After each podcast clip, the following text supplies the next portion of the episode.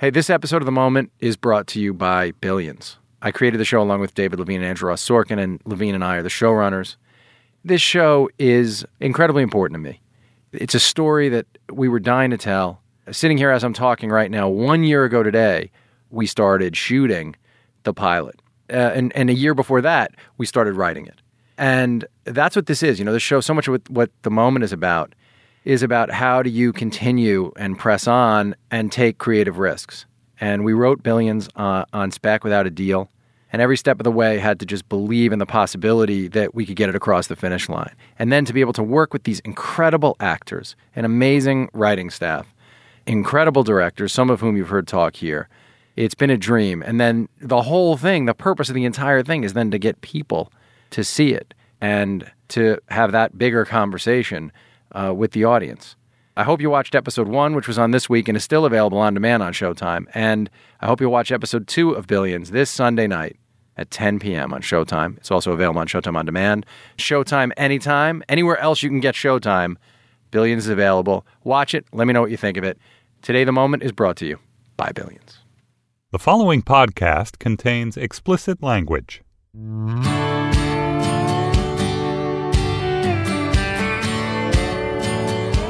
Costabile just asked me who I'm thinking of when I'm talking into this microphone, whether I have sort of like an ideal listener. I remember, Dave, being a kid reading Stephen King. Did you read King at all No. when you were a kid? He would always talk about constant in his essays, constant reader. And I always wondered, well, is he picturing me, like some 14 year old kid? Am I the You mean- constant reader?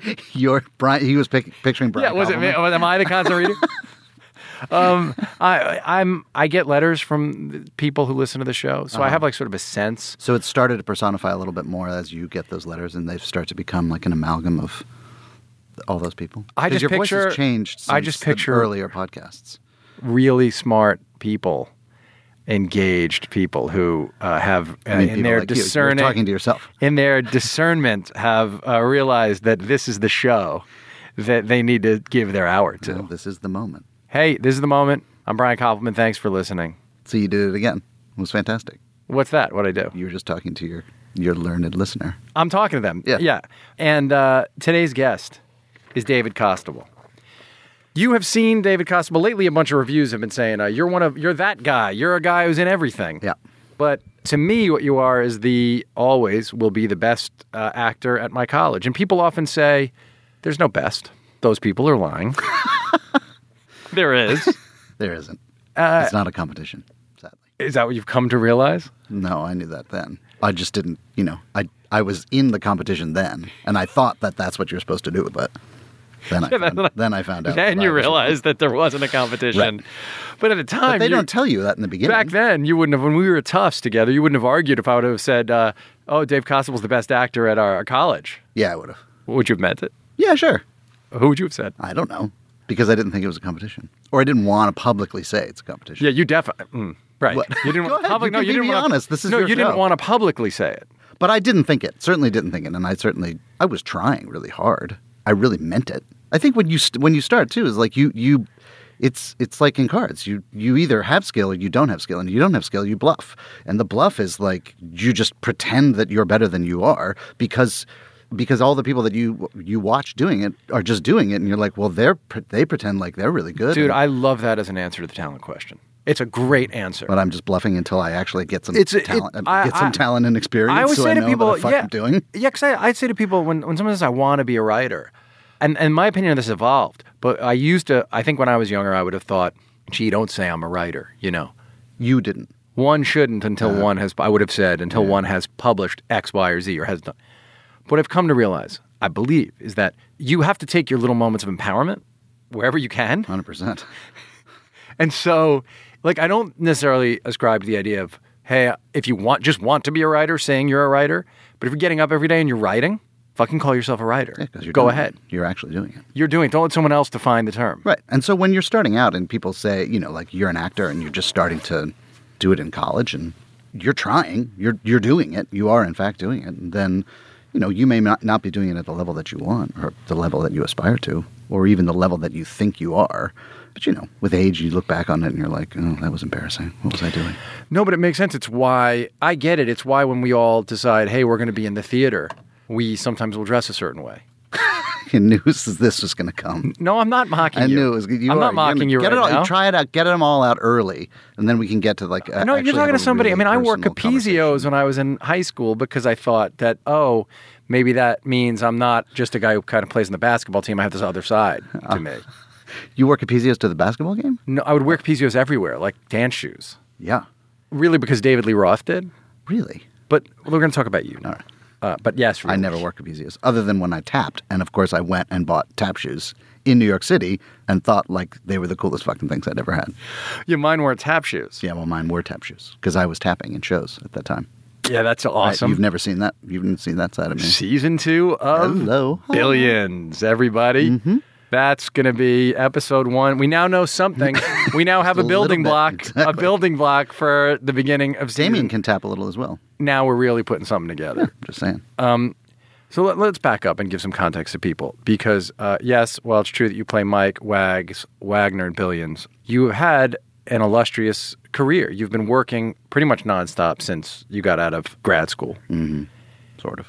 Sort of. Sure. Yeah, there's plenty of downtime. Is that what comes to your mind more than the fact that that you've worked so much? Because it's not a competition all. That I'm not going to uh, that place at all. But in terms of the like way an artist thinks about their own pursuit career, by any definition, you've done better at this game than 99% of the people who've ever tried it. Yes, I think that you absolutely, I absolutely feel that way about what I've been able to do, but it also feels like you're like one and a half turns away from being back and not having any part of that. Oh, that it's cl- you mean it, it always feels precarious? Yeah, sure. That it could go away. That there's no sense that people could be like, oh yeah, I never really liked you. I never, never really liked that show, and you weren't really good on that, and so we're not going to hire you. And then a, a turn and a half away, you're Right. Was there like, a what are you doing? Oh yeah, was there? We'll go back to it. But was there a moment before Breaking Bad? Uh, you're making a face like, yeah, there sure was. yeah. Because I seem to remember you once calling or us being on the phone, and there was a question of like, you're like, I have to get a new agent or a new. We met, you, me, and Dave met at like, we had breakfast in LA at one point, and you guys just sort of looked at me and you're like, ah, I wish I could help you, dude. Like, I had no agent. I was on two television shows. I was on Damages and Flight of the Conchords at the same time. No agent. Nobody wanted me. Yeah, we were trying. Nobody was I remember we made calls. Yeah, and they were probably like, they were probably like, nah, not that guy. no, because I remember Um, actually what, what was what it was was we made a call to try to help you get a part on a TV show. I know now. I remember the whole thing. See, you that got was a better I won't say it, but that was the show. And I didn't get it. And you called and you were like, "There's this part, and I have a real chance at it. Oh, it." maybe I was going to test for it Yeah. that day? Maybe that's what I was like going to test that day or some shit. And you guys were like, yeah, we can make a call about that. And then, of course, I didn't get it. No. It, it, well, it was over breakfast in L.A., dude. What do you expect? In L.A., breakfast is not going I to don't give know. you. You, guys seem no you guys seem you know very powerful people. I mean, the second you walked out of there, we forgot all. exactly. I mean, it was an L.A. guy? breakfast. Who was that guy? I don't remember. No, but I do remember turning to Dave after and we driving away and, and feeling like, from if I can just indulge in a moment of earnestness, um, it made no sense that you would even have insecurity about work because you distinguished yourself for such a long time and had done such good work. that's that must have not felt you. very good. It doesn't. No, it doesn't. But that's true. That is the nature of the game. That's the game you're in. You got to suck it up. You got to be willing to be live with that constant sense of insecurity. Really, Is that how you feel now? uh, less so. I guess you had already done the wire by then, but you Mm-hmm. hadn't you hadn't done the Breaking Bad suits. Yeah, there hadn't been that. I hadn't done Lincoln. You know, there wasn't any. You know, there are definitely moments. You know, I'd always wanted to be in a Broadway show. A Broadway musical It was my life dream Was to be in a Broadway musical, and I got cast in one. And I realized, like, when that happened, I was like, wow, they can't. They actually can't take this away from me. Like, I did it. I did what I wanted to do, and I dreamed about doing this my whole life, and I got to do it. And it was incredible. It was incredible to do. I almost did it. For, I did it for almost two years, six hundred and seventy-five performances. I counted. And what show was it? Titanic, Yeah. the musical, and it was a brilliant show, and I made brilliant friends, and they were. It was an incredible experience for me. And before you gain some some sort of critical mass on film and TV stuff, people can always kind of shit on what you've done. It's easy to do. It's easy to look at and be like, but what if you if you've been on more than one show that is been deemed, you know, you're living the golden age of television and you've been on two of the shows that are in the top, what, 10, 20, doesn't matter, whatever number it is, you start to look around and be like, oh, well, I was a guy, I did The Wire and Breaking Bad. Um, and it, it does start to make you feel like, oh, well, I, they actually can't take that away from me. And, and I think there are certain things, you know, when, when I started in The Wire, I didn't, you know, I didn't know much. And it was one of the very first things that I'd ever done on film. But when I did Breaking Bad, I I also hadn't watched The Wire before I started, and was glad I didn't because I would have been so much more intimidated walking in there if I Yeah. had. But I had watched all of Breaking Bad, so I was terrified when I walked in. But I knew that the writing was. If I just didn't fuck up the writing, I knew that. It would work. It would You knew the part. You knew what it was. And you Yeah, I just knew that that. Well, I want to go backwards, but before, what did you audition to get Gale? yeah, yeah, oh yeah. I auditioned and Breaking then I Bad. waited for weeks while they, frankly, looked for somebody else, not me. What was it like knowing what a big opportunity that was? Uh, because I understand that thing of doing two of those things. There's two shows. I remember when we'd written one show, when we'd written one movie, I kept thinking it could all get taken away until there was a second one. Yeah. Because the second one that got made now, now there are two dots, Right. and you can make a line. Yeah, exactly. Now you can make a line and it's Right, because everybody could have looked at. Rounders and been like, "Oh, those guys are flash in the pan. They had one movie in One them, and they one they were they were brilliant when they did that, but they can't really do anything else. They don't. What do they know? So I remember that feeling, and I, I remember just getting a second movie made. I knew was like I, it, it, na- it enabled me to take a breath. Yeah, So when it's when you're audition, you'd done a bunch of stuff, but yes, getting that part on Breaking Bad did change something forever for you. Something binary shifted. What was it like that process of getting that part? Like walk me through how that yeah. I mean, I got the I got an audition, and then I found out later how I got the audition. And the audition was this big long speech that Gale has to Walt, and he's he reads the poem, he recites the poem to him, and and when I I read it, I knew I was like, I- I know who this guy is. I know I know every part of this world that this guy lives in. You know, it just felt lucky. Let's. It felt like one of those things where you there wasn't any. It wasn't a guess. I wasn't. You know, when you get most auditions, you just guess. You like you try to imagine what the writer's thinking. You try to imagine what tone they want, where they're going. But this one was. I, I just knew it. I'm not guessing. I'm. I'm doing. I'm gonna do this. And then I went and I did the monologue. And the casting director was like, "That's great. That's great." And, um, think we did it one more time. Was Vince in the room? no, no, no, no. It was just on tape in L.A. And were there other people auditioning that day? Probably. Did you notice that when you go? no. Generally, No, no, and I, I try not to. I try not to. You try just go and do your. thing. It's to me, it's again, it is really, it actually isn't a competition. When you look at it, and, and I've taught for many years, and I talk, I talk to students about this, and I'm like, you know, they're not. Oh, it'd be like, oh shit, if that guy had straight hair, it would be great, but he's the guy with curly hair and he's balding. You're like, oh, we needed the straight hair guy with the balding, who's just like an inch taller. And you're like, really? That's what you needed? It doesn't work like it's not like that. So then I waited, and I had a, a friend of mine, a very good friend of mine, who was one of the producers and a writer on the show, Sam Catlin, who's an incredible writer, and I was like, "What's the deal?" Like, I thought so you were he- th- were you thinking you were thinking about it a lot? oh yeah, Uh, uh, that's what, so you you did it. You knew you did because sometimes people go, "I did it. I went in the room, man. I put my thing down. I walked out of there yeah. and. I usually try to forget Right. everything that I've done. I've Yeah. by the time I've gone to the door, I've forgotten what I did. I drop the sides in the in the wastebasket, and I'm like, "That's it. It's over. I'm never going to get that. It doesn't matter. It's I've already I've done all the work that I can do. The whole job is finished. It's completed. But this one, I was like, "Oh boy, oh boy." you found yourself thinking about it. Yeah, that one got got to me. And then also because they were they had responded. They were like, "We really they really like you." And I You was mean like, you heard that right away? Pretty pretty much, I think. And then I called my friend and I was like, "Can you do something?" And he was like, uh, "I can't." And I was like, "You can't can't do anything? Come on!" But I think that you know they were looking for other people. They wanted somebody. I don't know who they wanted. They wanted somebody else, but they didn't get somebody else. They got me. And how did you find out you got? Did you have to go back again? And, No. and- uh, so was the first time you saw Vince on set or at a table read? I didn't see Vince. I think until he directed me. And the spoiler alert: I got killed in the final episode of season three. So you never Because Vince, because those guys wrote in L.A. and then they shot in Albuquerque. you hadn't had any contact with him. I think I might have spoken to him on the phone. So how'd you find out you got the part? Manager probably called me, Yeah. and then my friend probably called me and And said, like, it happened. It happened. Yeah, you got it. did you allow yourself to like really enjoy it? Yeah, it was really exciting. And then to be there. Did you know how many episodes it was going to be? I th- uh, yes, generally I think I didn't. I didn't know the full story, but I think they knew the story. I don't think they wanted to tell me the full story until later. Yeah, they wanted to get you in there and doing your thing. Yeah, before they're like, oh, by the way, we're also going to blow your face off. So, and then also because because I I think I I feel like I did a good job. Vince wrote more stuff for us and me in the second season, in the fourth season, Right. which was fun, And it was everything you'd hoped. 100. percent And that and it there are there are very few times in my career, at least, ugh, I hate that word, but in my experience, You hate the word career terrible. because then you're suddenly thinking of it as a job or as Or- business. no, no, no. That it actually exists. That there is a way that you can sort of say, "Well, I did stepping stone, and then another one, and then another one." You're like, "You're kidding me, right?" It's a bunch of lily pads that could sink, and if you step on one, you're about to drown. Um, so there's it's hopscotch. It's not uh, it's not a stair. It's not not a stair unit. You know, and that's when people say, "Well, oh, well, you did this, and now you're you know you must be fielding offers right and left." And you're like, "You're kidding, me, right?" Right. Um, anyway, so that one in Lincoln, like I, I were the ones that while you were doing it, it felt incredibly special. Like it felt so. Sometimes the job is really fancy, like really super fancy, just emotionally, internally, and that one was the very first day was the the scene where Bryan and I, like you know, I sort of tried to seduce him with my in my little weird Gale way. But it was that whole first day, and they used that the set that they shot was the first day that they shot in the lab.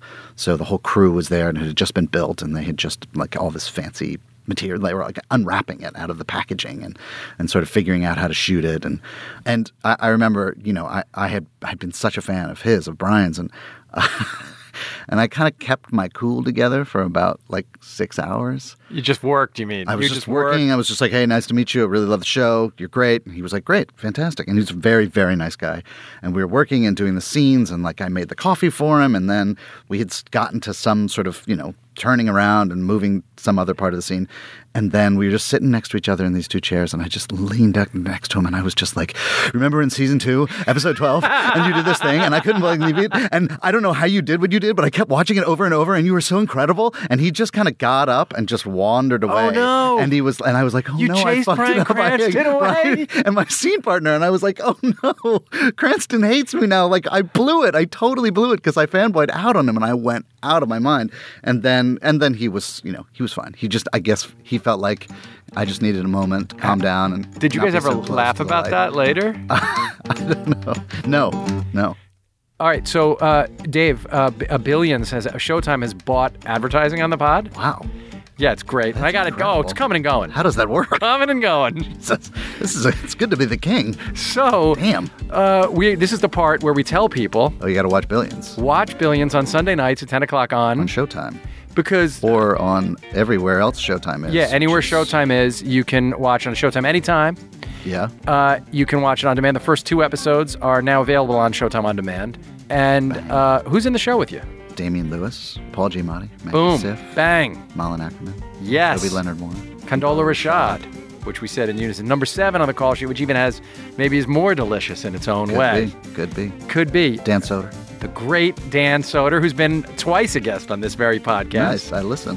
Together, we sort of over time made Big Jay Oakerson cry. But this isn't about the moment. This is about Billions, our show, which man, people seem to be digging it, don't they? They do. They do. Created by Brian Koppelman, David Levien, Andrew Ross Sorkin. Listen, we've all worked really hard over this past couple of years to make the show, but it, who cared if we worked hard and the show sucked? Yeah. I wouldn't be telling you to watch it. Yeah. I might tell you to watch it. I good. might say to watch it anyway, but you would hear in my voice that I knew it sucked and that I didn't really that I was just doing it because I had to shill. That's not what's going on here. I really like it, and I really want you to come aboard and watch the show. Sunday nights, ten o'clock, billions. So let's let's go backwards and we'll come back to here because I love this idea that you'd always wanted to be in a Broadway Musical. musical. Mm-hmm. I, I will say that, you know, I, I quickly said at the beginning of this, I mentioned us being at college together, but we were at college together. We were in one theater class together. It must have been Downing's class. Yeah. yeah. You know, I I just distinctly remember looking at you and I and knowing you were a real actor. And out of you know, there were probably two or three people at the whole college who somehow had when they took on a role, when they started to to do the thing, it many of us um, were had the ability to be glib or to seem comfortable, but then there was this extra thing where the person inhabited it, and and you did, and you also. It was clear to me n- now. It's clear you were putting yourself uh, under hypnosis to convince yourself that you were that, Yeah. and that's part of why you you know the way you dressed and the way you carried yourself. But You make uh, it sound like I was some sort of dandy as I was wandering around. You know, first of all, it was the mid 80s. that's a non-excuse. that's that doesn't that does not that does nothing for me. It was the mid '80s. Yeah. Which well, to finish the sentence at least. well, I want to let your listeners' paragraph. imaginations roam. Finish the paragraph. I mean, p- people, uh, actors have worn indoor scarves throughout time to Again, I still think that indicate. you're remembering that wrong. I think Vinny wore, indoor scarves all For the time. there's no I doubt. did not. I'm telling you, I didn't. Worse, you carried yourself as though you were wearing That's probably true. I will definitely admit to that. I will definitely admit to that. a scarf. Because again, I was bluffing. That's what I'm saying. I was like, I don't You're- know. My, one of my favorite actors was Peter O'Toole. I was like, look at that guy. Look at that guy walks around. I should walk around like Peter O'Toole, I guess. That's the thing. I guess that's, the how you do it. But, you could clearly that's up. not how you do it. And I have to say, Well- because I, it's funny, I, I, I haven't told this story on here. I, we, you know, the other night you and I were together, and I told it in front of an audience. I won't tell the part that really embarrasses you, but I will say, because you had left such a, and you and I were not friends. We were friendly at school. We weren't friends. We knew one another, and we sort of had like a fun jousting Mm-hmm. relationship with one another. But I remembered, and this is, you know, we graduated from college in '88, and there really wasn't an internet that was highly functional, like a searchable internet for what, like I graduated in 80. eight years. Oh yeah, the all important. I'm an actor. I'm one year younger than you thing. Great. I'm turning fifty. You're turning forty nine. I I'm hope that already- makes you. I'm all right, I just great. turned it. Good. Happy birthday, thanks. Yeah. Happy birthday, Cosby. I'm still waiting for the present. Um, I think I put you in my TV show. Oh, right. And Early two present. two movies. Two movies, correct. I- and a third one that you really got me, that you Yeah. sort of gave to me. I feel that the present's been given. Yeah, yeah. I mean, just keep them coming as far as I'm concerned. There's and reason uh, and stop, hell, you've given you me know? Ah. the gift in return of being outstanding. But listen, let's back up. Here's the thing about co- what I want to. No, it's important. All right. Because you were one of the ways in which I measured whether the world was fair for real. I always say like, if you work really hard and you're talented, and then you work super hard, you can succeed at what seems to be an unrealistic goal and dream. And I, along the way, picked certain things that I used as measurements of that. And you were one of those things. And because I remember thinking, that guy is supposed to be a working actor. That guy is supposed to be somebody who I'll be able to watch for years and years. And then because we weren't like uh, close friends, we weren't in touch. But I would ask people, like, what happened to that guy, Dave Costabile? And you know, it took a couple of years for you because you went to grad school, and then I wasn't around the theater. Right. And when the internet first became like a searchable thing, There was nothing every- on it. no, but every once in a while, I would fucking search your name, oh. and I would be like, that guy, that guy, Dave Costabile. When am I going to see him surface? And if I don't, then either he like got fucked up, or the world is unjust. And then when it started happening for you, and when I saw the Titanic thing, and I remember seeing this picture of you in which you are wearing a scarf, 100%. I could show it to you I on one internet. today. I brought one today. Uh, but I remember seeing it. I was like, oh, that's it. He's on Broadway. That's happening. And then I kind of tracked from afar and then reached out and wrote you that letter. Mm-hmm. But it, it was it was proof to me because you weren't a leading man. No. You weren't someone who was gifted with, you know, you weren't someone who was gifted. Uh, you didn't wake up and look like Aaron Eckhart one morning. No, You looked more like a, re- you know, like a regular person. that's true. And so it was like, well, can total focus, commitment, and talent win out? That's very kind. Thank for, for me. And, and and you know the way we got together professionally was Solitary Man, our 2009 movie we made in 2009. Um, the part there's a part in it that's really heavily based on me. I Mm. wrote it, directed it with Dave, and uh, I remember. I reached out to you to to No one's ever done that. to play me. You're the only other person. You're the only person in the world that's ever done that. Done what? Been like, hey, I want to. I want to work with you. Like, I like what you do. Well, that can't still be the case. You work all the time. All right, Person- it's not personal in that way. It's not like I'm I'm looking out for that person, you know, slowly over decades, and then they're like, hey, I want to work with that guy. Well, yes, that's a weird, but that that is also like I'm uh, there, there's something weird about yeah, it there's something weird about you for sure. for sure. Um, no, but it seemed like oh, uh, and I remember saying to you like I, I don't, I didn't tell you the first day we met about it, but I remember right before before we shot, I definitely said, by the way, like you're kind of playing a version of me, Right. of who I was at a certain point, and I just knew you'd understand it somehow. Yeah. and you did. You're terrific in that movie. Uh, and um, and I remember standing there and feeling. I always think surreal is an overused word because Mm-hmm. people are like, uh, "Oh my god, I bowled a 182. It was so surreal." Right. Like, no, That isn't no, surreal. you know, it's not surreal. It's just you had a really good game. While dancing on a giraffe, yeah, right. Then now we're getting and to my the head real. But I remember off, that one. and I put it back surreal. on. Um, but but let's go back to what was the thing that I saw when I first met you. This guy who was pre in a way predestined to it. What was the thing that you saw as a kid? Like, do you remember when this idea formed for you? that I wanted to do it. Yeah. I guess I'd, I, I, I've recently been asked that question, and I, I come up with that, that my answer is lame. So I'll start by saying that I'd always I knew that I wanted to do it, and I always felt like I would just do it. And my parents were incredibly kind to me in that they just said you should do what you want to do. And when I, where'd you when- grow up? I grew up outside of DC, and uh, when I did musicals in high school, and you know also worked in like community theater doing musicals in the summer, and uh, you know it was an awesome way to meet girls, and it was fantastic. And there was a point when, like in my senior year of high school, like I had auditioned for Hamlet at the Folger Shakespeare Theater, and I got cast in like the second Gravedigger. And my parents sort of said, and I and I had to choose between doing that and doing a play at high school, and a musical in high school. And my parents were like, "You can do this for the rest of your life if you want. You're in high school, be in high school. Just do the thing that you're doing. Don't worry about trying to become a professional actor. If you want to, do it. But if you don't, but but do it. Do what you're doing right now." And it was great advice. And then I went and did it for You, my life. you did the show at the Folger. Or you did no, the high school show. I did the high school show Why was that the right advice? because there was something about, frankly, living in the moment, really being doing what it is that you set out to do, rather than feeling like, oh, there's something better, there's something more. If I only, You mean rather than only, rather than chasing accomplishment? yeah, if I was only doing that, then I would really be doing it.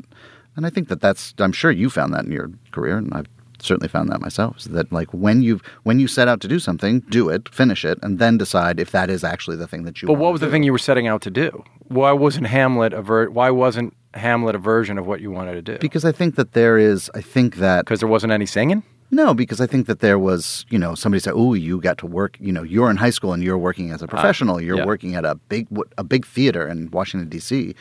Nobody knew that I was doing a musical. I was doing George M. in high school. Didn't, like, but the reason to do it is for yourself. The reason isn't to do it for somebody else. And that part was more. I mean, the thing you got to do in the high school show was more fun, or you wanted Yeah. to finish with those people Yeah. and be a part of it. yeah, you really felt like you got to do this thing, and you know, it was like completion of your career. Their career. When you got this notion that you wanted to do it, and I know that you know you're self-effacing and the thing you said about faking it because you didn't have the talent, but like there has to be a moment, I think, or and I'm not using the word the mo- moment like in a loaded way, but there has to be uh, an instant where you do the thing and something happens inside. There's some kind of almost fusion or something. Like something has to, uh, or you know, like a something has to happen. Yeah, sure. Do you remember what that was? Do you remember doing the thing and it and the endorphins firing? Yeah, yeah. And on stage, it's easier because you because you can actually feel it. You can feel it from the audience. I just remember just it happened. It happened a number of times in high school. And my my high school was a very old high school, and was it was a so the theater had been was built in like 1892 or something like that. And so it's a great old theater, and it's got a lot of history. You can feel the sort of historical import of it all, and it felt you know, important in some way. Yeah. And I think that was something that I really loved. I loved being a part of this sense of like people going back and continuing to try this and do this and try to entertain people. And, you know, there's nothing like having a spotlight on you and singing a song and everybody listening to you and looking at you and really feeling like you can carry the tune over and people look at you and they're like, yeah, way to go, dude. And that became, you know, something you chased for a long time. What was the re- what was your sort of so that's when you'd put on your cape, but like what was what was the right? See, it goes from cape. It started with a scarf, an indoor scarf. Like start, then it was a metaphorical indoor, indoor scarf. Now it's a cape. I didn't have a cape. Never had a cape. Your Superman Top cape. hat, top I'm hat. just saying that and that that and your, that's your superpower. But what was your Clark Kent like uh, life like? In other words, when you weren't, what was your your high school life or childhood like when you weren't performing? Were you? Did you feel? Oh, like, like a nerdy kid. right. Well, did you feel like oh, I'm an artist? No, no. I just You- felt like a nerd. Did you have friends? Yeah, yeah. I had friends. Like I was the kind of guy who could sort of like go between the jocks and the nerds and the theater geeks and the, and I sort of was like a drifter because I was I could be funny. So I would say I would tell I could tell them jokes and not like jokes jokes like No, but you can you can amuse them yes actually. yes I was an entertaining guy. So And you were conscious of that. Yeah, yeah, yeah. Because initially, you know, it started off like when I was a little little kid. Like I was a teeny little kid. So, in order to not be bullied, you have to learn how to entertain the bullies. You can make fun of them to their face, which was really. You figured that out at a certain point. Yeah. But you didn't feel like like were you the friends? Did you have a were the friends that you had?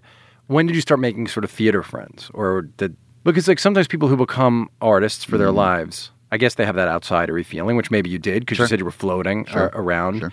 But when you started doing theater, did, did a part of you feel like, oh, I'm home with this group of people? Yeah, certainly, and certainly in college, the, the my theater friends were, you know, we were it was a very close knit group, and it was actually something that we eventually went and the majority of us started a theater company up in Albany, New York, and you know we were going to change the world with free Shakespeare in Albany.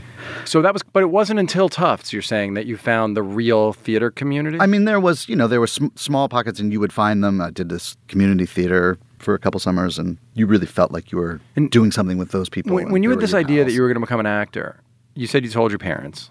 Yeah. A lot of people wouldn't. So your parents must have been, you must have had, in some way, trusted them.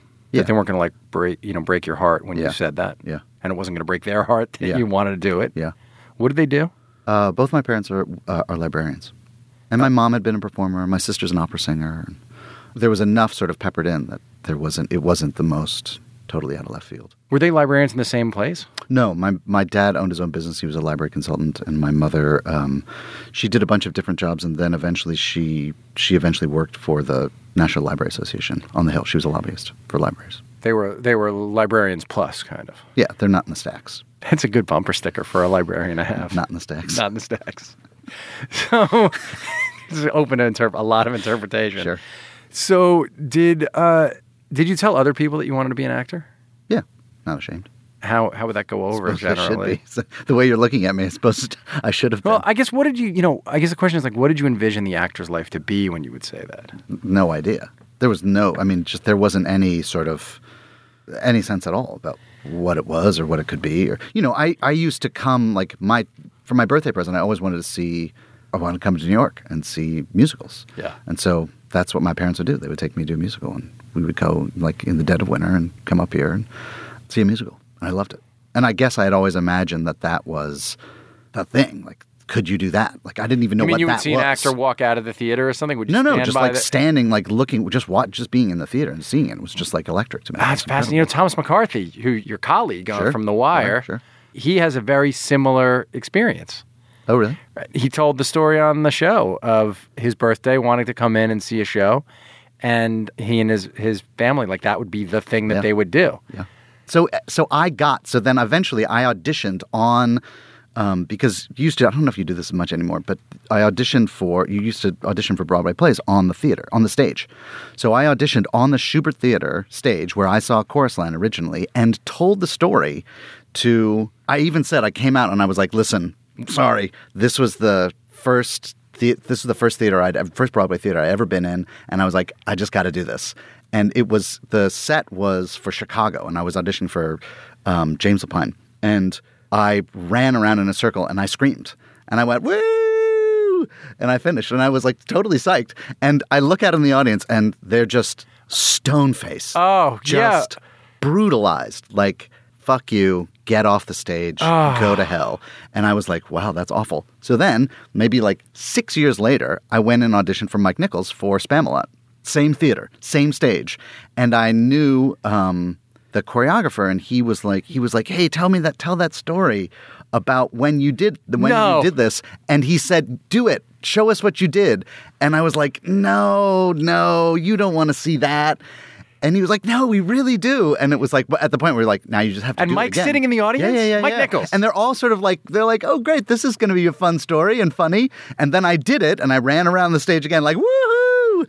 And and they all sort of blankly stared at me, like you're doing right now. They were just like, "That's." That's not fun or funny. You did it again? Yeah, because I was The like, fuck is I- the matter with you? because, Because he kept saying he was like, "You have to do it. You have to do it." And I it was like, "No, no, I don't have to do it. I really sh- let's just sing the song. I don't. I shouldn't do it. It's not going to be. It's not fun. It's not good." Also, once you had that feeling about it, there's no way it I was know, going to be I know, good. know, it was it's like when someone just tell that joke and you go, "No, no, no, I, I Please don't make I me do it Can't. again." I don't even remember. You know, there's a. I know there's a setup to the punch right before the punch. I have to, and I don't remember it. And they go, "You'll be fine. Just You'll be tell fine. it." Just yeah, yeah. And and then Nope. Exactly. Oh, That's exactly what it was bro. like. Yeah. So if I have to go in and do it again from now on, I guess if I ever audition in the Shubert Theater again, I'm gonna just keep doing it. Well, no, now yes, Now, I've hundred just percent. gotta Now do it's it. going to be now it's gonna be incredible because I've got two stories to tell and be like, you know what, the third time's a charm. Here we go. But so you did the first time you honored you. Look, I think there's Just, something very uh, powerful. Totally just personal. I didn't care what it meant. I was like, I am going to enjoy this. This is the most incredible thing that I get to be on this stage where I saw my first Broadway play. Was incredible to me. I, I mean, yeah, it's excited. awesome that you did it. You know, I, I haven't t- t- told this on here, but but when I was so like if I if I look at all the different reasons that I b- do what I do and, and everything, sometimes I might leave out in telling the story. Though my dad would say like nothing really had a bigger influence on Levien and me than Harold Ramis and Bill Murray and Stripes, Uh-huh. which I'm sure you can under. I mean, Sure. it makes a lot of sense Sure. to you having seen us a lot. Sure. And I always promised myself when I was a kid that if I ever saw Bill Murray, I would do the speech from Stripes. Oh boy. I definitely promised myself that when I was 15. Like, if I see Bill Murray, it doesn't matter where, Oh, oh no.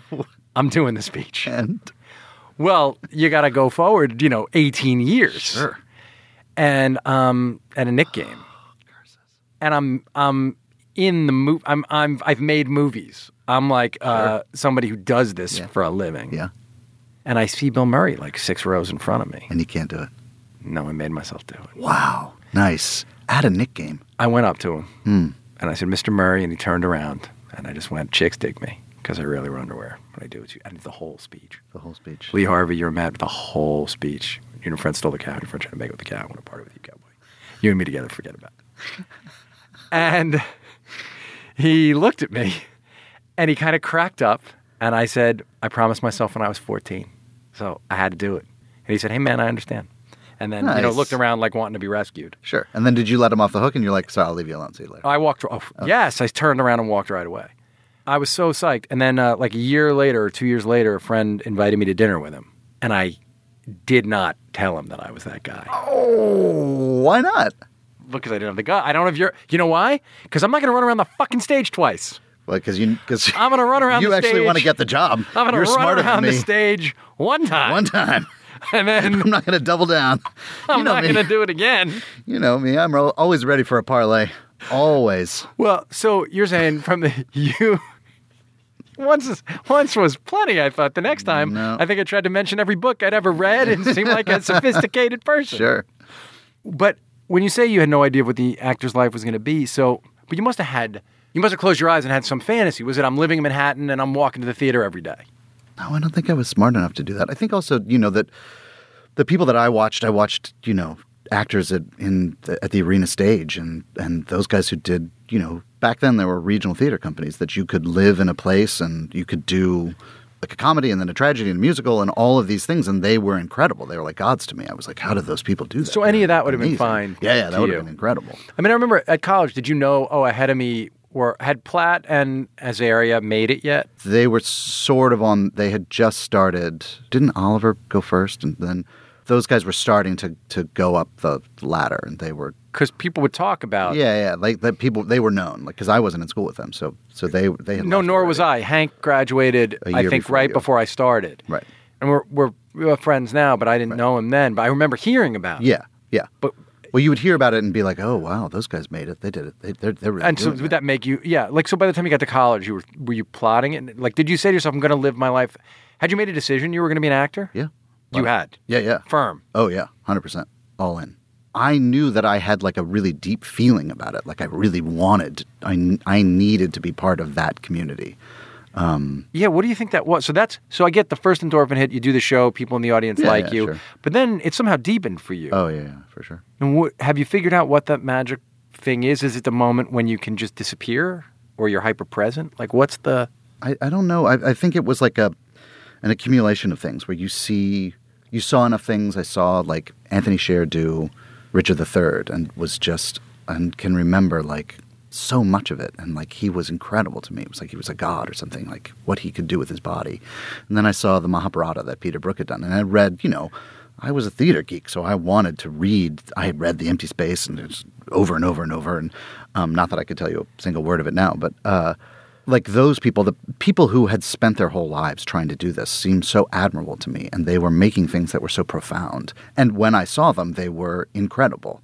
that I just wanted to be to do it, just to be close to people like that. And then when you started to really get to do it, did it live up to it for you? Did you feel like you were honoring it and that it was There, there, is, there have been certain times when working with certain artists that really felt like I can, I can do this. I can, I can, you know, working with someone like Tony Kushner, where you felt like the dumbest person in the room and you could still hang out with them was incredibly fun to me. Like being what show, around what show was that? uh, Caroline, or Change, and you know George Wolfe and Jeanine Tesori, the three people who sort of made that piece, which to me I think is one of the most extraordinary pieces, certainly that I had ever been in, and it was extraordinary to be around people who are geniuses and just to sit there and just feel like a jerk in the back, but and they would kind of look at you and be like, "Can you do that?" And you- You're like, "I can certainly try."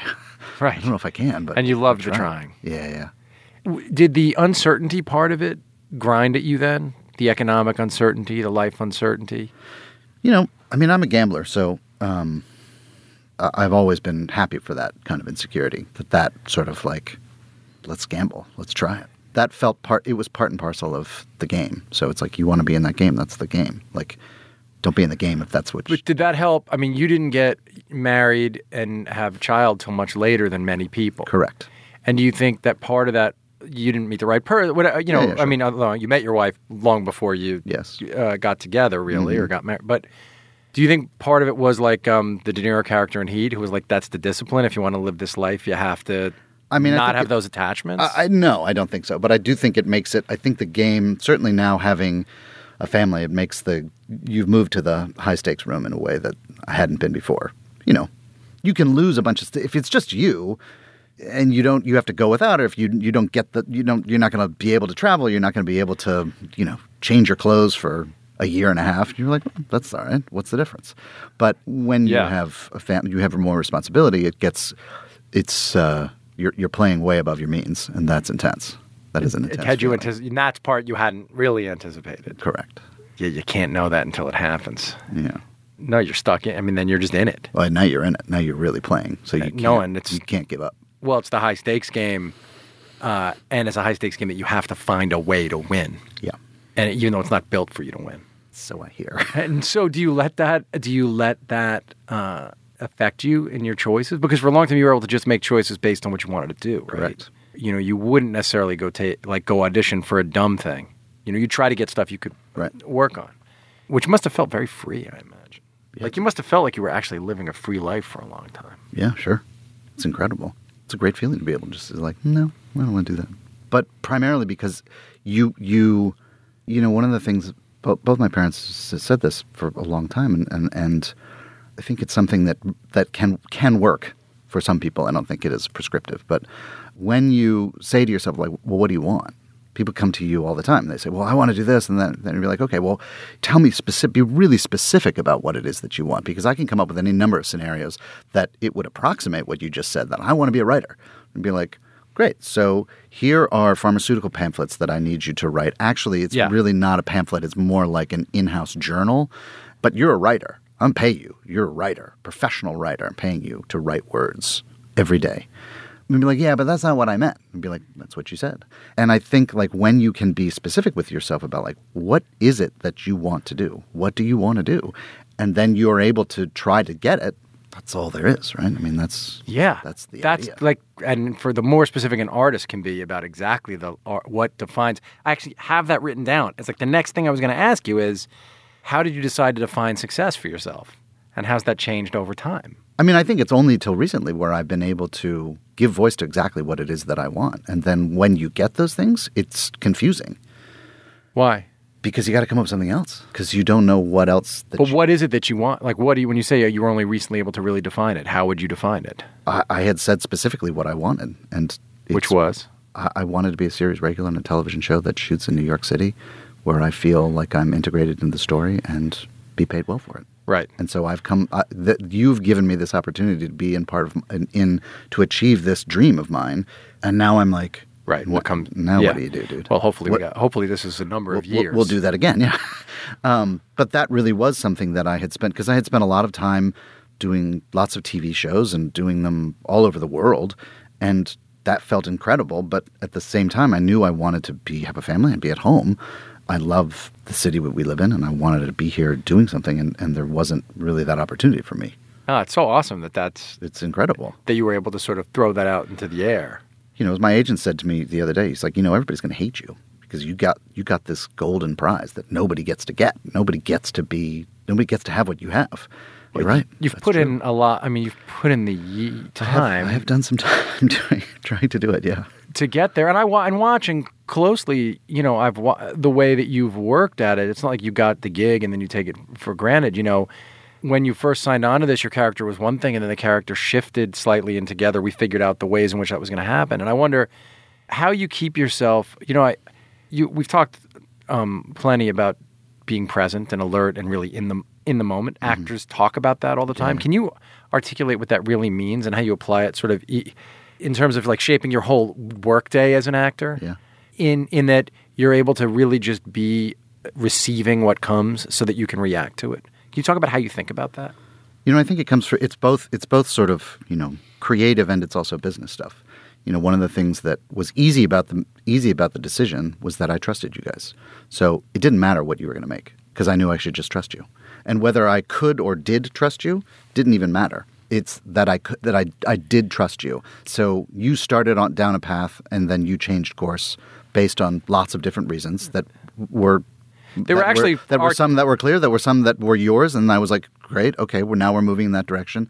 And I think that that also, you know, when I when I went to graduate school, there was this great teacher, this guy Paul Walker, and who's now no longer with us, and he was an extraordinary games teacher. He taught play theater Theater games. games. Um, and Paul did this thing, and I ended up trying to teach what Paul taught me for years, but Paul was a genius and I'm not. So he taught you this sense of that you had to assume your own brilliance. And he made you feel that way. He didn't tell you that. He just made you feel. And it doesn't mean that you have to assume that you are brilliant. It means that you have to assume your own brilliance. And that sense of an internal brilliance that is yours, and that the way you encounter it is only through assumption. You don't work at it, you don't try, you don't long for it, you just assume it, is part of that, for me, part of that tension. If I start with that, I'm able, much more able to listen to you. Because you're not scared. I'm not afraid of anything. What would I be afraid of? If- I'm brilliant. well, no, Yeah, no, I assume- I'm not brilliant. Right. I am I'm assuming, assuming my my, own brilliance. brilliance. Yeah. And I'm able to listen to you in a really compassionate way. And if you're somebody who is interested in, in collaborating, because you work, I've worked with plenty of people, as you have, who are not that interested in collaboration. And but when you find people, which I find is rare in your life, that are actually interested in making something, making something that's outside of them. So you write something and then you give it to somebody else, and in this case, you give it to 200 people, and all of them have an opinion about what you've made. But at the center of it, what you're interested in is being like, okay, well, let's. What are we going to make? There are plenty of other people, writers, certainly directors, who are incapable of that feeling of like, I don't know what it is. Let's let's figure it out. Let's you and me figure it out. But it requires like a real sense of I want to listen to you. I want to listen to everything that you're saying. And it's hard because then you get there are certain people that come into the room and they don't. They do things to you that are painful and hurtful. And they don't because they're not interested in You mean other actors? no, or sometimes other directors? actors, less time, less actors, more often directors. Sometimes it's you know somebody like a DP um, Right, who comes in yeah. and, and somebody who just does something to you that that you're like, wow, you're just you're not interested in my exploration or my being present with what's happening right now. So how do you fight Um, through that? How do you how do you keep yourself because your presence on a set it's not you're not a cut up though if somebody if you need to re- help people release the tension you will you can that's I get it from being a kid knowing learning how to do that. and certainly my role in this show, I spend a lot of time doing that because I'm- yeah, well the character The character the that, character uh, serves that function in the fictional construct. And there is a conscious effort while one's doing that to sort of say, I'm going to have fun now in order to lighten the spirit of this particular room or make everybody have fun. Or, Yeah, so how do you balance that just as a craftsman? How Hmm. do you balance that with the need for precision at times? I, I think it's interesting because I, I, I listened to your podcast and I heard you dogging me out with Maggie Siff. Oh, I was going to bring that up. Yeah, I knew that. I knew that. So I came prepared. I think there are. Uh, I, I, I think we were celebrating you, not dogging you out. yeah, well, you were sort of celebrating. Yeah, it was. Uh, it was a little. It was almost Trumpian in its way. You were just like you're like you're like yeah, no, he's terrible. No, he's great. I mean, he's great. I don't know. Maybe it's what I hear. Other people say so. I don't know. It's possible. I think it's great though. He's great. You know, sometimes sometimes you, it when when you are the main mover in a scene, when the action is on you to move this scene forward, you're driving the scene. You're driving the action of the scene. You need to be able to drive, and you need to be able to drive in lots of different directions all at once.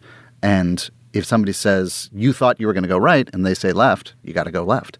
And your ability to maneuver the car at that point needs to be precise, and you need to be you need to be at, as at ease with frankly the person in front of you's decision as the decision that you are leaving. I wanted to go right. You want to go left. And now i'm like yes. Yeah. How do you assume that, right? How do you then? right. How do you assume that? And sometimes the people that say that stuff to you you're you don't like their opinion. Right. or you don't value it. And that is potentially very painful and unpleasant to do. Yes. and then that becomes part of the moment. That that then you're just like great. Now we're doing something that is deeply unpleasant to me and you, that will show up in the. You'll allow that to surface, or that may I'm, surface. If, if I'm doing my job well, I can. But if I'm uh, too afraid, I won't. Why? What's what do you mean if you're doing your job well? You mean if you try, if you're able to just allow yourself Yeah, it's a crappy idea. So I'm enjoying this crappy idea. We're going to do this crappy idea. What do you think of that? And people are like, "What are you doing?" And be like, "What am I doing? What am I doing?" Right. Now, can you get so I can understand how you can get to that space comfortably. Right. That is the more On- controlled, precise Yes, you version. get to that you- place comfortably in our in our world because you're a series regular, you're with a bunch of people you trust and like. Sure. Some director or person or crafts person comes in, says something stupid, you're Yep. going to go with it for the minute. Sure. And I think, but what happens if you're working with Daniel Day Lewis and Steven Spielberg? Right. and you know which you're uh, you know, great in that movie and you get to work with a person who people largely think is the, our greatest Sure. uh, talent how are you in that spot able to remain loose I mean, I, alive alert I think you just have to. You just have to put yourself in that position. It's really that was crazily terrifying, right? Because if I screw up and if all of a sudden you come up and be like, "Ah, you don't even know your lines," and be like, "I do know my lines," but I'm I you know part of my own part of my weird process is that when I started out, as you have said, like I, I was, you know, when you start out, you want to get it right. You think Oh. that the you think that the only way to, to to to imagine or to create something is to look describe what I'm doing with my hands. that you you're look towards a a, point, right? like a- yeah. You're you're looking you're towards making a right angle point, with your right? two uh, hands yeah. Right. So then if I get to that point, then I'm going to achieve what I'm I'm going to achieve the goal. I'm going to get the character. I'm going to get the scene. I'm going to hold it in my hands. And then when I get older, that you realize the only way to do it is to go that way, right? Out. Out, out 180 degrees in both directions. Well, in so far way- that you can't see where you're going. well you're making an open gesture too with you're making a the, you know your arms are extended out wide Yeah. and you're basically open and allowing the winds to take you But you have to imagine both ways. Like some people go this way and some people go that way. And if you can do both of those things all at once, you allow yourself to be like, I can I, I don't come with a point of view, or I come with a point of view I come with a point of view that is that is founded and deeply internal, but at some point somebody's gonna say, especially depending on the number next to your name on the call sheet, somebody's gonna be like, Nope, do this. And you're gonna be like, ah, I thought it was so much this, and you think it's so much that. But if you're if you're able to just be like, sure, yeah, we can do it that way. Why not do it that way? It's an option, and you're in charge, so why not let so that that's be a the great way. option? That's a great way to avoid f- feeling f- a sense of failure, which is like then this bad result. You know, this bad result, and like, uh, but I mean, then- you can certainly look at your own work and be like, "That's not adequate." I and you spend, I certainly spend most of my time looking at yourself like that. You know, and the other thing, th- this is the the other aspect of it. Is so, so then you say, okay, how do you get to that point where you sustain, where you sustain a vulnerability and Yeah. a not knowing? That's right. And sometimes that includes the words. So it, it includes the words being one of the last things you do because if you allow yourself, somebody says, okay, this scene is takes place with two guys sitting in a chair, and be like, actually, the director comes in and be like, I actually want you leaning against the thing, and you're like, you want me to lean? You want me to do a radio interview where I lean against the wall? That's stupid. You're like, wow, how am I going to do this? And it's going to take me too long to get my brain around doing this scene against the wall. You know what I mean? So then I have to relearn the scene with me against the wall. You're as opposed if you me had in the if you had if you had hardwired the words to yourself, it would have come Correct. with It would being have in the chair, with slouching in the chair, imagining a whole bunch Yeah. of other stuff. So you've imagined these whole, whole set of circumstances around sitting in a chair that are now totally different. And especially if you do not have a great sense of res- a great responsibility in the scene, on some level you are the you are the one that needs to be the most flexible. You walk into work, there's a number next to your name. There is a place that you fit in the puzzle. And part of figuring that out is that you have to figure out how malleable, malleable, Malleable. that you can be and how much you can how much you get for yourself. And sometimes the lower the number, the more you get for yourself. The higher the number, the less you get for yourself. Why? Just because that's the way it is. Like that there's just too many pieces in the puzzle and you your puzzle piece may not be that big. You mean because if, if you're number one and you have to on the call sheet and you have to be driving all the action, yeah. You're driving your the action. responsibility is so great that you have to function sometimes.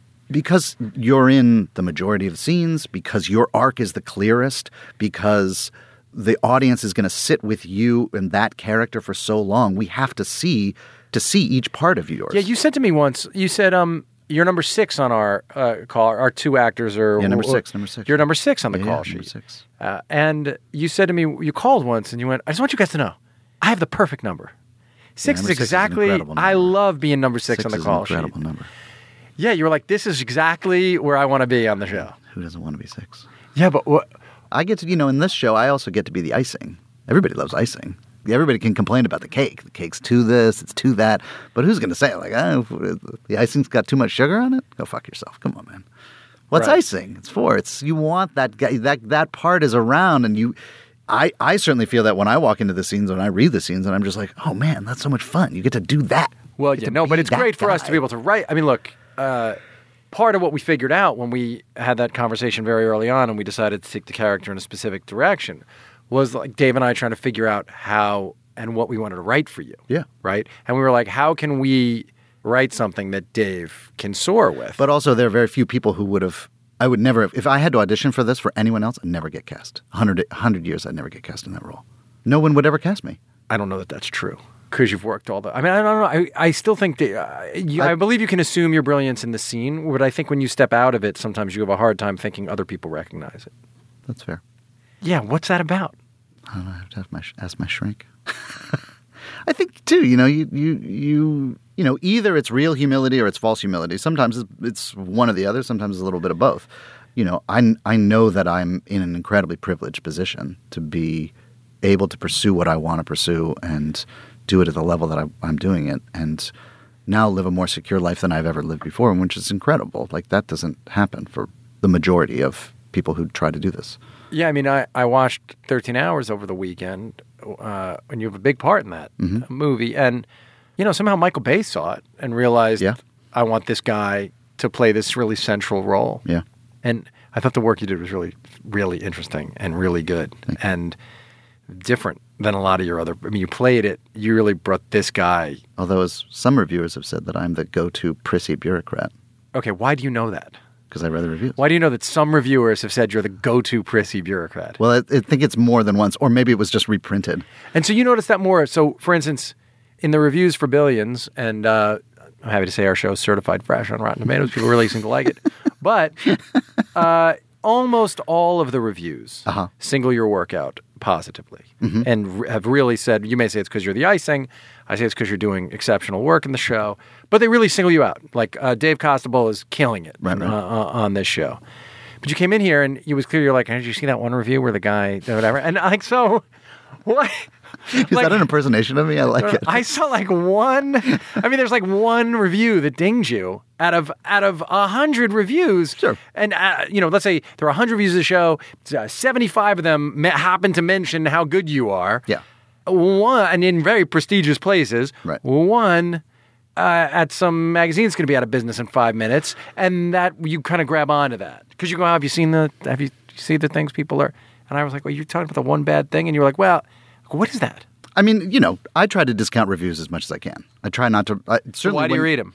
Well, in in TV and film, it's easy to read them because it's done. So there isn't any sense of it being like it's going to affect you. In theater, I never read them. I wouldn't read them at all You wouldn't read till you close. till you close, and then I read them. Um, but not while you're doing it. It's you just read them now, just out of like uh, cu- curiosity. Yeah, Like how's this? How's it? and also it, because I want to see for for us, I want to see whether hopefully the show's going to get picked up. Where you sort of feel like, okay, there's there's a there's a critical mass here that you can't yes, deny, Sure. um, and that's the main thing.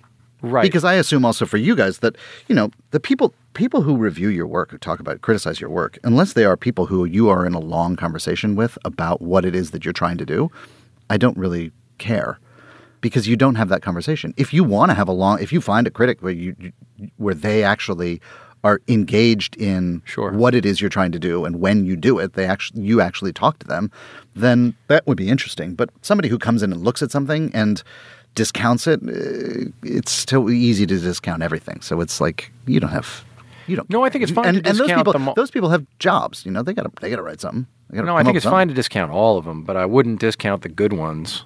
Well, it's also and like a director. Even when you even when you come up to me and you give me a good note, and you're just like, "Do I hear the good note?" Probably not. I mostly hear you be like, "Yeah, did you learn your lines in this thing?" And I'm be like, "Yeah, I know my lines. Back off, dude." Um, so there is. I mean, often you don't know your lines. I do know my lines all Often you don't. I know my lines. No, all no, you do eventually know your no, I lines. know my By the time we're shooting, time. Yeah. Do I hold up production? Not one day. you don't hold up production. So here- so if you was- held it up a day, that would be a problem. A. That would be a lot. But here's the thing. So so that the part of my own process, the getting back to this thing about one of the reasons that I have a facility for learning lines quickly, but the reason that I I mean, that is what Maggie and I were talking about. Was I that you're amazing know, and that you can look at it once and know it. one of the reasons I do it to myself, for myself, is to feel um, on a bellows. You pull the pull the air and you press down, and there is a moment of compression before the air comes back out of the bellows. And to me, when you are able to fill yourself with whatever this particular moment it is that you are looking for and compress it before you allow yourself to express it, you can find things that are more exciting, more dangerous, and absolutely not what you expected walking in. And I feel like the trying to put yourself on a balance beam where you even especially if you've been working on it you work on it you work on it you work on it and then you're like oh hell i've worked on this so much now that i i'm going to make it something. I'm going to i'm doing that gesture again. I'm going to force it in. You know, I'm going to force my way to get it. i'm going to do what i had planned to do as opposed to be like why? What's what's interesting about that? Just because you came up with it? What if it's not that? And what if what if when you get to that moment all of a sudden it needs to be something else because of the right. 10,000 But also, I think it has to do with watching you. I wonder. It has. To, seems like it has to do with you're still the kid who wants the charge out of this thing happening, looking into another actor's eyes, and everything becomes alive, and the world disappears, and you're just there. Yeah. I mean, that's you're trying to find moments. You're trying to give you're trying to give the editor a collection of moments that are varied and interesting and alive, and whether they are appropriate or inappropriate, that's not for you to decide. But there's an actor in the show who comes up to me, and I'm not going to say if this is a man or a woman, uh, but uh, uh, them.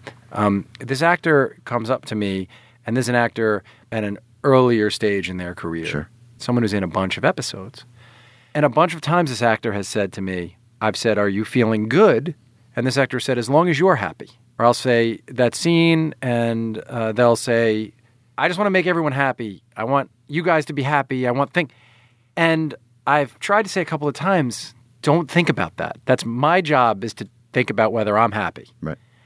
I'll keep coming to you and we'll do it over again. And your job, actor or actress, is to make yourself Yes. feel like it's alive Correct. and happy. And, Correct. and that seems like what you're after. And I, I feel bad for this person's talented Mm-hmm. and can become successful at this. And I know that will happen for this person the moment that they release themselves from this idea of trying to hit what they assume is Dave and my target or Correct. something Correct. uh, hey, as long as I leave the floor and you guys are happy. Like later, it's kind of okay to th- think that maybe or to hope for it. Right. But it can't be something I don't think that you chase. I don't And care at all. R- right. I don't care at all. I mean, I care long term. I care in the overarching aspect. Oh, no, no, it. you care- But my sense of obligation to you, my sense of obligation to what you wrote, my sense of obligation to to making what you wrote exact. If you want it exact, you will get it exact. But in your exacting, you know, it's the the law, law of thermodynamics. You cannot isolate something in space and time at the same time. You can only do one or the other. And so, to me, I'm like, I, I am going to get there. I will get there, and I am even to the point where I make you nervous, where you're like, why are you not knowing what you're going to say? Wait, And you know like, you've never I, made me nervous on a set, not a day in however many things we've done together. Thank God. Um, No, you don't make me nervous. I, I, I, I, I find it fun to watch your. Pro- I'm totally, as you know, like I'm. I mean, you've seen me howling when you're working. How happy it makes me and Dave. I'm, And but that's and- separate from the. But the point is, I believe you've discovered that the way to serve the whole thing is by making sure in those little moments you're feeling maximally alive. But that's me. That's my weird thing. Like I set up rules and then I break the rule in order to enjoy myself breaking the rule. That's just a weird, like Catholic weird thing. I need the rule. I need to write the rule, look at the rule, break it in half, and then stand there with a sort of shit-eating grin on my face and being like, "It's exciting, right? I just broke that rule. It's delicious." So I'll give you an instance. So my, a friend of mine you go through pilot season. Your listeners know what pilot season are, is, and for years and years and years, I was going out and not getting pilots and not getting pilots, and I came to another pilot season, and my my friend who was uh, Glenn Kessler, who was a, a producer of uh, Damages, executive writer producer, Creator of Damages, those creators shows of the shows of Bloodline, and um, he's a great writer and he's a great friend, and he was my acting coach, and I was his acting coach, and. Um, he must have given you a great part in Bloodline if you guys are such good. No, I couldn't. I'm not available. Ah. I'm not available because of this. So I'm just trying to drive a wedge between you. Sure, sure. Well done. Um, so he said to me, he said, okay, here's what you do. At the end of every comic audition, so you go into these comedy rooms, right, and you would read for the casting director, and you'd have to do these terribly not unfunny lines, and there would be no no laughter, and you would hate yourself for saying them, for sucking, for not hating them, for trying to get the job, for trying to endeavor to do whatever the fuck it is that you were trying to do, just get over, basically, and not. And then there's this incredible, terrible moment when you, they're like, okay, thank you. And then you, it's like, you know, 10 miles to the door. So then Yeah. what do you do in that 10 miles of like walking through your own feces? Like you're going to now have to travel through the river of feces of your own making that you just created and now is flowing from the door to you, choking you to death. And so he said, okay, when you do that, that moment, when you stand up and you walk to the door, stand up, turn to them, look at them, and say one word. And I was like, what's the word? He's like, delicious. he just said, just say it. just stand up and say, and just look at them and being like, delicious. And people, they would all lean forward and be like, uh, uh, and they wouldn't know what to, what they were supposed to say or what I was supposed to say. And then you just look at them again and just be like, just smile and just be like, don't say another word. That's there's that's all that's all you need to catapult you through. And it was an incredible feeling. I did it like three times that whole season because then I never got a job. Yeah, of course But not. but that sense of like and d- don't do this anybody don't don't do it it's a it's a, an advanced move for people who don't want a job um, and i would tell my students i was like you don't get to do this because i've already done it and you can't do it because you're too young but it was incredibly freeing to me because i all of a sudden i had come up with this rule i was like who who like what does it even mean what were you saying i'm like it was everything it was like the perfect word and it was the perfect way to relieve the deep inadequacy and shame. It was a way to leave all that in the room, so you was gone when you left. You walked when you out left, door, it was fantastic, and I got through the whole pilot. I didn't get a job, but I felt fantastic. I'm so angry that you didn't tell me the story before the season because that word would have been wagged. yeah, well, now you got a second season. That's gotta be uh, something that we say. Yeah. And Wags has to say that. sure. Well, you have to come back here because I want to talk. You know, you, you mentioned teaching, and and uh, Oh, yeah. I'm someone who doesn't believe any of this stuff can be taught. So I'm really interested to hear how and why you think it can. No, I, I, I do.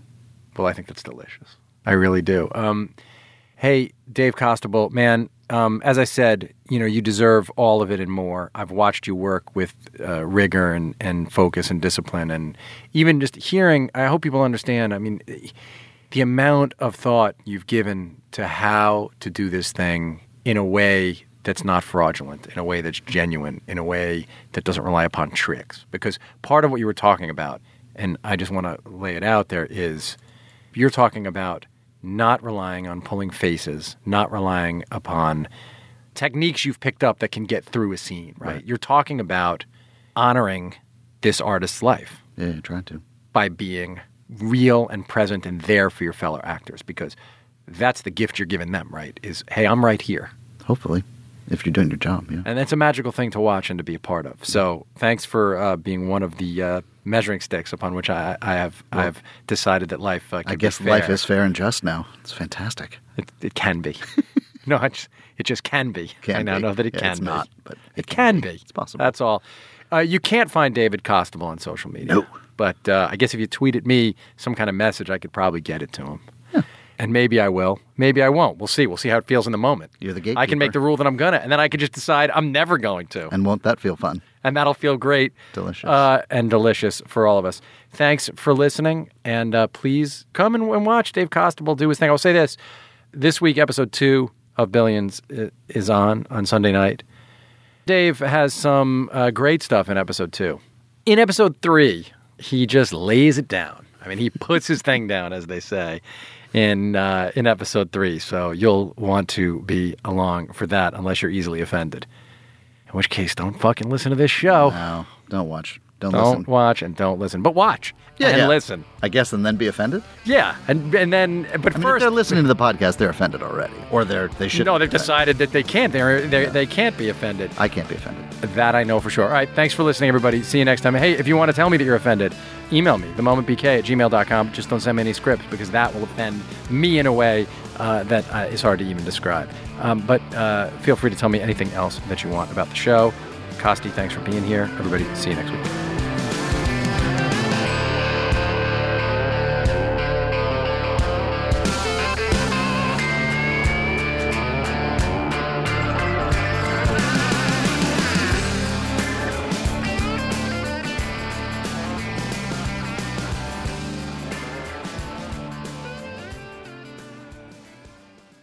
This week, the Edge of Sports podcast has Kareem Abdul Jabbar.